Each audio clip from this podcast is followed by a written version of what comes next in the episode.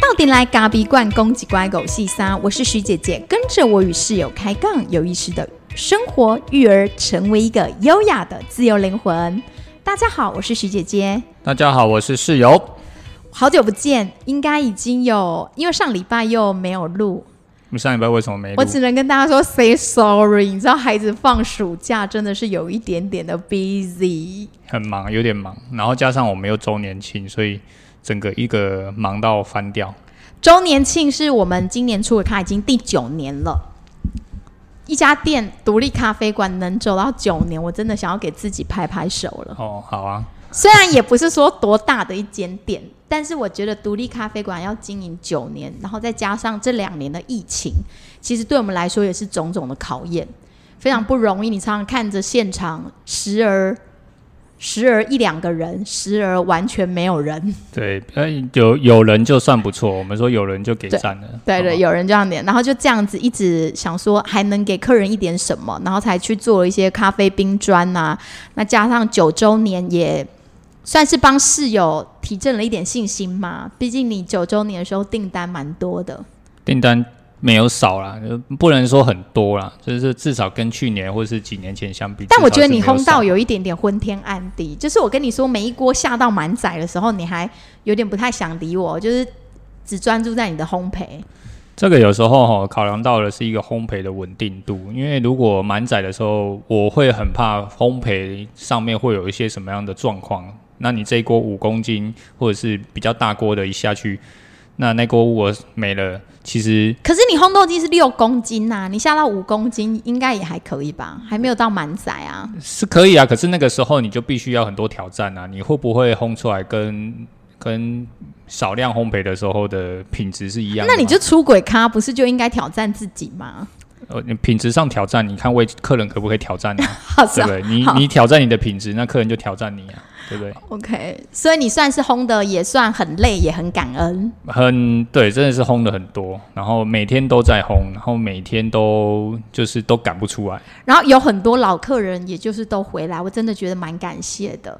如果你们也是老客人们，也是咖啡粉啊，或者是新客人，或者是你是咖啡粉，以前其实你根本就没有喝过出轨咖，对，但你因为这个 podcast 而认识了我们，我也觉得非常的感谢，都非常的感谢你们的支持。对啊，记得周年庆做咖啡豆喝完之后还要再回来。还要再回来，就是我们没有做活动，也要来买哦。对，就是不不是，就是我们还是有其他的一些优惠组合啦。对，嗯当然周年庆是一年只有一次，就是最档，这是整个是回馈给客人大家。你的意思是说周年庆这一档是最优惠，以后就没有了那以后也是会有不同的优惠组合嘛？？OK，对不对？？所以，但是就是好品质的咖啡呢，我们不能只靠优惠一直卖给客人嘛，所以大家一定要欣赏，因为品质而来。因为室友跟徐姐也要养小孩，所以偶尔我回馈给你，偶尔你也要记得回馈给我。对记呃没有，就是多记得多回来买一两包，这样我们就很感恩，只要。你能回来，就算哪怕你来买一杯咖啡，我们也很高兴。对，真的好。那这边我要提供给大家一个活动，就是我最近是呃受到那个世界展望会的一个邀请，然后他们有一个计划，承接政府的计划，在台中的那个计划叫做台中山海豚女孩培力计划。那他就邀请了。室友来跟大家讲咖啡，然后也邀请了徐姐来跟大家分享关于呃如何成为出轨咖，然后独立咖啡馆的经营跟 Podcast 的经营的部分。那徐姐的部分就即将在明天周四，就是八月四号的晚上七点到八点，一个小时的一个算演讲啦。我觉得算是比较像分享，不要把它讲成演讲，有一点太太硬了，因为分享啊，对，我觉得它比较像是分享我怎么经营这个独立咖啡馆，今年迈入第九年，以及这个 podcast 的部分。那也欢迎大家，就是如果你有兴趣的，你也可以从 FB，你就是打台中山海豚女孩培力计划。诶，你等下再把它下在我们的那个里面呢，内文里面。内文我会放啊，然后你可以从我们的脸书也可以做连接，然后呃，像徐姐的是八月四号晚上的七点，那我的是八月你这一集会什么时候上啊？今等一下就上了。你不用管我什么时候上，好不好？我也必须要安排我的时间，啊但是一定会在礼拜四的时候上。我怕你上的时候，我的我的分享会已经结束了。不会，你可以报名线上，你随时听到，你马上就可以在啊线上。对对对对对它有线上场跟实体，但是有些呃没办法来现场的，你也可以参加线上，那就是一个小时。那它所有的费用基本上都是完全免费啊，因为这是嗯世界展望会，算是一个他承接一个政府的案子、啊，对，这是算是一个政府的一个培力的计划的案子，所以所有的与会的费用都是免费的。而且它虽然命名为女孩培力计划，但是不是只有女孩子才能参加，它只是说主要以某一个年龄层的女孩为主，但因为它就是说，如果你有报名，他还是都如果有通过的话，他就是还是会寄 email 给你，所以也不一定说你一定要是女孩才能参加这个计划。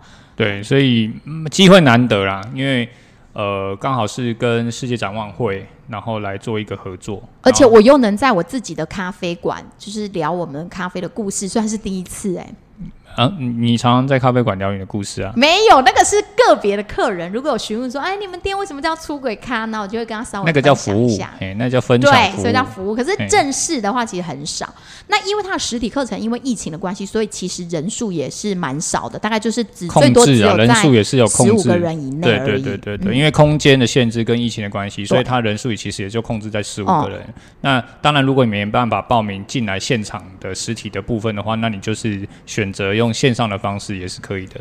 就来听听徐姐姐聊咖啡馆也蛮好玩的。对，那嗯，我觉得应该有不同的分享啊。嗯我觉得内容的话，我们就不要爆梗。爆更 OK，那下一周呢，就是八月十一号，一样是晚上的七点，是室友，他会带大家。你的主题是什么？你自己说。就是咖啡，你喝对了吗？怎么样喝对了？所以我们平常都喝错吗？哎、就是到底你要怎么去选择？第一个是你怎么选择你的咖啡嘛，吼，你到底适合什么样的咖啡，或者是你喜欢的咖啡，你有没有选错？那第二个，其实咖啡豆有分成很多种的等级跟类别。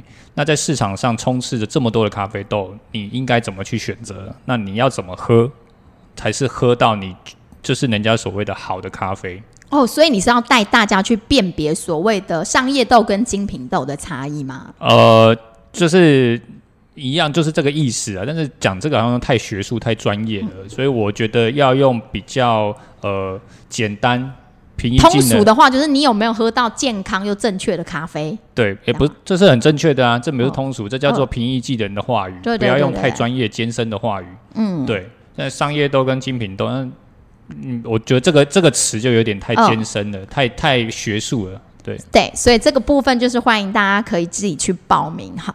那今天想跟大家聊些什么呢？你这一两周除了忙周年庆，你还做了一些什么事？这诶周年庆结束之后，马上接着就是去一讨去一场研讨会，对，就是一场研讨会，就是我们学校跟咖啡完全不相关的。对，但其实也跟咖啡相关，就是说它是一个人智学的研讨会，就是华德福社群的一个研讨会。那它是呃讨论的议题就是它的它的这个研讨会的名称叫“问心台湾”嘛，其实它扣足了三个不同的领域，也就是医疗、土地、农业跟教育这三个领域你说什么医疗、土地、农业？土地跟农业是一起的嘛？农业嘛，哦，然后土地嘛，哦，所以他关心的这些呃台湾的教育的问题、医疗的问题跟农业的问题，那怎么样在这个研讨会去呃催化、去形成大家的一个意识、集体哦意，识？这就是我们说的三元社会。三元社会，所以在这个研讨会当中，我们已经参加很多年了，大概今年我参加是第四次、第四年了，每一年都有很多的触发跟感感恩呐、感谢。对，那今年我们也在往年都是我们自己去冲咖啡，那今年我觉得，因为学生他们也是有一些，他们今年要去尼泊尔做义工，我就是在于华德福学校，我们海参华德福的部分，在十年级的部分会前往尼泊尔当国际志工。对，他们会当国际志工。那这个国际志工他们会需要一笔的经费，所以学生们自己要想尽办法的去做任何的募款的就是活动。旅费、旅费旅费跟捐给当地的那个社服团对，体。除了自己旅费，他也要筹措这个费用去捐给当地的这些社服团体嘛，对不对？所以今年呢，我们就把我们就用我们的咖啡去协助他们来做募款，也就是说，呃，我在这个会与会前呢，我先训练这些学生来做所谓的手冲咖啡，然后告诉他们你们应该要怎么冲，然后在当天呢，所有的募款的金额就所得全部都是会给这些学生当做他们的这个尼泊尔的基这个募款的金基金呐、十年级其实大概就是高二的年纪，高二、高一，所以感觉听起来你把咖啡当做一个媒介，对。然后去跟大家做一个连结，不论是说现代的高中生，或者是说我们的问心台湾华德福的社群，对，嗯就是因为在这个与会当中啊，其实咖啡也扮演一个蛮好的角色，就是说，诶，大家在上课，其实呃，咖啡也是一种氛围嘛。那除了有很帮助让自己能够更专心以外，它其实也是一种氛围。那在这个与会当中，大家都需要咖啡，那也可以让学生有一个机会站在这个可以冲咖啡的舞台上面去冲咖啡，然后借由他们的努力，然后来来去募款，这样。然后像徐姐姐的部分，就是主要照顾两个小孩，因为室友要进去上课，是一连大概四天，从礼拜五六日一四天的一个研讨会。对，那我的责任呢，就是在外面雇两个小孩，带他们去玩啊。对，就带他们四处去玩。然后当然就是还有其他的我们社群的一些孩子，然后大家就是可以玩在一起。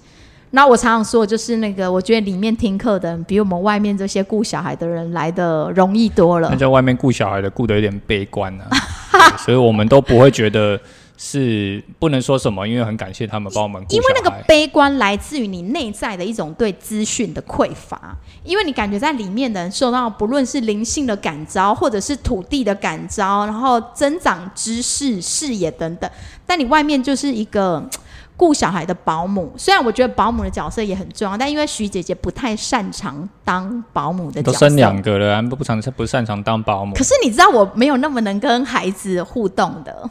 你很能跟你的孩子互动，孩子是我其实是我慢慢培养的。其实像是呃我们家的小宝，他这个月其实要过八岁，哎，不是八岁，八岁，那哥哥都还没八岁，过五岁生日，他是八月生的，sorry sorry，他是八月生的，然后他即将要过五岁生日。那其实今天很想跟大家分享，就是看见了他的不太一样，因为在这一次的问心台湾里面，呃，有一些老师或家长会跟我分享说，哎，觉得你们家的小宝不太一样，就是长大了很多。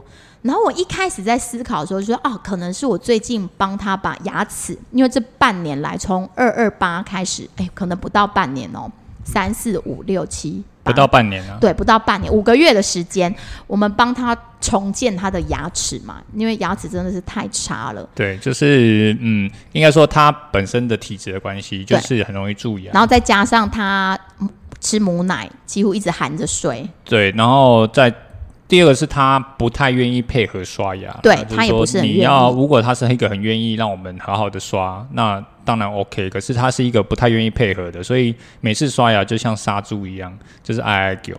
那你也没有办法不帮，没有办法不帮他刷。可是怎么刷的结果就是，呃，他还是一直蛀，对，越蛀越多。所以他重建了十三颗牙齿，其实蛮感谢同医院的伟林医师，就是很耐心的陪我们走过这一路。对，然后现在十三个牙齿都，哎，乳牙才几颗，够抠嘞，乳乳牙才二十颗啊。所以他就重建了十三颗牙齿。对，所以牙齿真的好好照顾。真的牙齿好重要，因为一开始我们都以为是肠胃的问题，因为他吃东西狼吞虎咽，然后常常胀气，整个肚子硬邦邦的，然后往那个部分去查，其实都不太是，然后孩子不舒适就很难带。对，那后来牙齿重建完之后，我们觉得他大有进步，可是我们现在就是在回想这五年来，我们到底为他。陪伴他做了一些什么？因为他其实是一个很高敏感的孩子。从小，如果说你有持续听我们的 podcast，应该已经我们 podcast 应该录了一年半了。嗯，差不多了。所以就是在他三岁多的时候，我们就一直在录好几集，我们都有提到他其实非常难搞，常常让我们很崩溃的事情。对，诶，他让你最崩溃的事情是什么？嗯，你知道人都有一种健忘，当下都很生气，但是呢，真正要回想的时候，你就觉得嗯，其实他蛮好的。对但是你你常常那个情节，其实你不会去记得事情事件的本身，你可能只会记得很多的很多时候的情况，比方说你在跟他呃沟通，比方说好，假设是一个脚踏车的事情好了，那他就会在家里在那边骑骑骑骑骑，然后有时候呢，他就会故意去撞什么东西，撞玻璃门，对，然后或者是撞撞冰箱撞冰箱，或者是甚至是撞你的脚，嗯，对，那你就跟他说，不能告人。不能告人，不能骑车乱，就是你可以骑，但是你要在一个安全范围，你不可以撞东撞西这样子。然后他就会说我没有撞东撞西。我说啊，你刚刚的行为就是撞东撞西啊。然 后他就会强辩，他就会强辩，然后很不爽。但是其实你可以理解的是，他的阶段他还没有办法理解你在跟他说什么，他只能说，他只能用体会的感受说。你在用一种很威胁的口气，或者是说你很不舒服，指责他，指责他，所以他感受那个情绪的氛围跟流之后，他就会，他不管三七二十一，他就开始暴气，他就暴气，然后就躺在地上哭。然后当他出现这样的行为的时候，你就很想一拳给他下去。你你你当下也会非常的失控。虽然说现在回想起来，就是我们也许没有去理解小小孩那时候不能理解我们的话语。可是因为在那个氛围下，就是大家就是会嘎在一起。对，然后如果你他又是一个很高敏感，如果你生气，他比你更生气。然后气的时候时间很长，不是那种随便转移就可以。对他没，他是一个很固着性很强的孩子，所以你要转移他是没有那么容易的。所以他会一直跟你在那边僵持啊、闹啊、弄弄老半天。所以有了一次经验之后。然后你第二次的时候，你就会知道说，我不能用这样的方式。哎，其实不是一次，是可能好多次之后。对了，我是说后来慢慢的才知道说，我们不能跟他僵持。你宁愿呢一开始好好的跟他处理，而且重点是你不能有情绪。对，就这种诸如此类的事情太多了，你讲不完。我我觉得我印象最深深刻就是，只要吃饭他就开始乱，坐上餐桌他就开始我不要吃。我怎么样？我不要吃，我不想吃这个。对，然后我要讲什么？然后哥哥不准讲话啊！我要唱什么歌？哥哥不准唱。对，他的那种也不知道为什么就是这样。然后这个是现在是稍微还好，以前是他不要吃的食物，他拿出来就直接丢人。对，就是乱丢，丢到你。他说他说不要吃，就丢到丢往外丢，还不是丢往空气丢，它是丢到你的碗里面啊。有时候不小心还丢到你的脸，然后你就会，你知道你被食物丢的感觉。对你你你很辛苦的煮了这道菜。然后结果他拿起来往你脸上丢，你这真的是很真的是，你你能说什么？而且当你生气的时候，更有趣的是他会大笑。这对啊，所以我才他会觉得你很好笑。你为什么要生气？对，所以我后来常常觉得说他是人脸辨识上障碍嘛，他不懂人的情绪辨识障碍。对，我就觉得你有情绪辨识障碍，你不知道人家在生气嘛，然后他就会大笑。对，然后诸如此类活动一直到现在。我觉得在这一年，他慢慢的半年呢，这我觉得这半年慢慢才真的比较长大，才真的有看到他有一点点不一样的改变。因为你知道他有一点点特殊，但你也说不上来，但你也没有去觉得说哦，我应该。虽然很多人跟我们说应该把他带去做一些评估或等等，可是我们家室友爸爸一直觉得说我让他受华德福教育就是最好的早疗。对，我跟着学校的节奏走，就是。一直有人觉得他的孩子很特别嘛，所以我都觉得他不特别。但是有一个人一直觉得他孩子一定要应该不是我，因为我很容易受到外界的框框的影响。别人就是别人跟我说：“哎，你应该带他去看看是不是有发展迟缓，还是说他有哪一个部分，不论是认知还是身体，因为他身体也特别小，走路也特别慢。到三岁入幼儿园的时候，其实大家都还是摇摇晃晃的，平衡感吧，平衡感也非常非常的不好。”对然后就是这样，那你最后如何陪伴他？我怎么陪伴他？这些这些时候做过了什么？因为我们今天聊的主题就是说，我们家里如果说有一个孩子，其实你觉得他蛮特殊、蛮不一样的，你如何去帮助他嘛？现在人常常说早聊，早聊。我记得我的同学他曾经跟我说过，有一次我们一起出去玩的时候，他可能也觉得说，诶，如果说。他发展的比较慢，因为每个我们一起出去玩的时候，其实我们的孩子跟别人的孩子是差不多同年纪，甚至比人家大了半岁至一岁。可是他的发展，你会看到他其实跟别人好像差不多，甚至比别人更往下一点点。那那时候我记得我同学跟我讲一句，他说：“我觉得哈，你就带他去看早疗。现在的人哦，其实他他跟我说，你们应该改变观念，就是去看早疗没有什么关系。对你去看早疗，然后就是可以让孩子。”得到一些帮助等等，然后回来之后不是就跟你说吗？对啊，说我，但是我就不理他。嗯，然后我我们家不是我不理他的原因，不是因为我我不觉得我的孩子有问题，或者是不处置他，不处置。因为有的妈妈看你会说，为什么你的小孩明明就发展很慢，现在早疗很发达，你干嘛不带去呢？对，而而是我我为什么不不太想要去带他去比方说，哎、因为早疗去要去评估，一定是医院嘛，这这个这个地方。那在一个你觉得他就是三岁的孩子的情况底下，而且我们对他的认识是一个非常高敏感、高需求的孩子，然后他的那种坚持己见跟那种很很悍的那种方式，就是会跟你硬碰硬的那种那种感觉是，你你如果真的把他送去，那绝对是大革命。所以你要用一个什么样的方式来让他可以接受这件事？你需第一，你就需要花很长的时间了。那第二个是我评估的点是，那其实呃，在华德福教育里面，它有很多的这些呃呃，就是老师，不管是老师的温柔的对待，或者是说，诶、平常的这些肢体上的训练跟运动，然后或者是在规律韵律的节奏里面，其实它就是最好的早疗啊而。且为什么现在才敢来聊这件事？其实之前都不太敢聊这件事，因为觉得他也没有说真的让我看到，因为我们一直依循着某一些方法，待会会跟大家分享，但是又会觉得说好像也没有说很 具体的看见一些什么。但最近今天想跟大家聊，就是最近真的他要五岁了，我就是有点像是感觉在。感恩他的五岁生日，所以我把它拿出来跟大家一起分享，我们这五年来怎么陪伴他的。就是嗯，其实我们一直都觉得，其实我们必须承认啊，就是我们一直都觉得他是一个非常特别的孩子。这个特别会让你觉得你的孩子是跟别人不一样，尤其在因为我们有一个哥哥的经验，跟弟弟出来之后，你会发现哥哥三岁之后，其实基本上我不太需要去。应该说担心吗？当然还是会看着，可是说他在跟诶、人家去互动啊，或者是说呃跟人的应对进退、社会性的部分，其实你都不用太担心，你甚至可以让他自己自由去探索你。就知道说，哎、你告诉他那个危险，他就知道那个危险。对那他也看得懂人家是在做些什么。你跟他说，先等我一下，我先跟阿姨讲话，对他就知道他可以等一下。可弟弟就是没办法，你叫他等一下，他没办法等。对那他也没办法辨别人有没有在生气，对那他也没有办法辨别危不危险，然后他走路也摇摇晃晃的。对，所以就是在这样一个情况底下，你其实真的是发现了，你真的是觉得说，他真的是一个，比方说，好，你说哦，这特殊的孩子，那你不，你如果真的去评估的话，我觉得 maybe 他就是在一个指标的边缘啊，就是说要跟不要。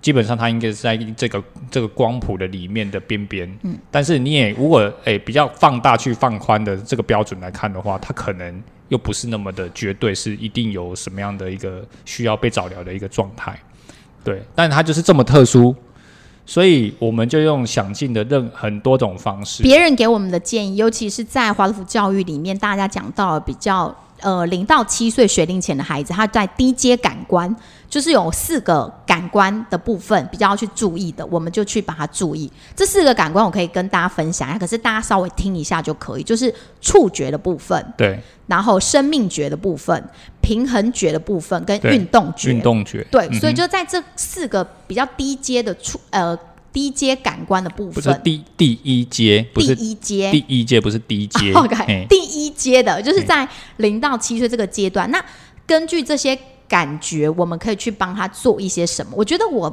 做的最多的是按摩这件事。其实，在华德福教育里面，大家常常一直讲到小小孩按摩触觉非常重要，触觉对最重要的就是帮他多按摩。按摩，所以其实他刚出生的时候，我们就觉得他是一个很敏感的小孩。他从宝宝时期，其实几个月我就开始按他了。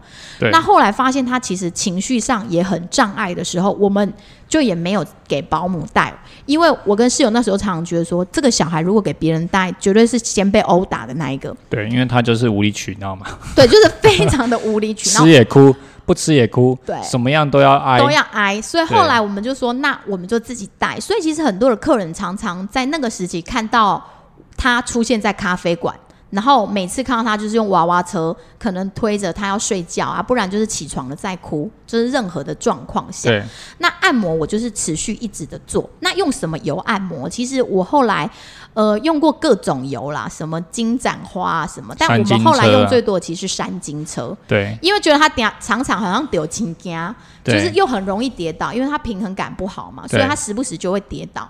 那就需要有一种，就是用山金安车，抚的作用，对，有一种安抚的作用。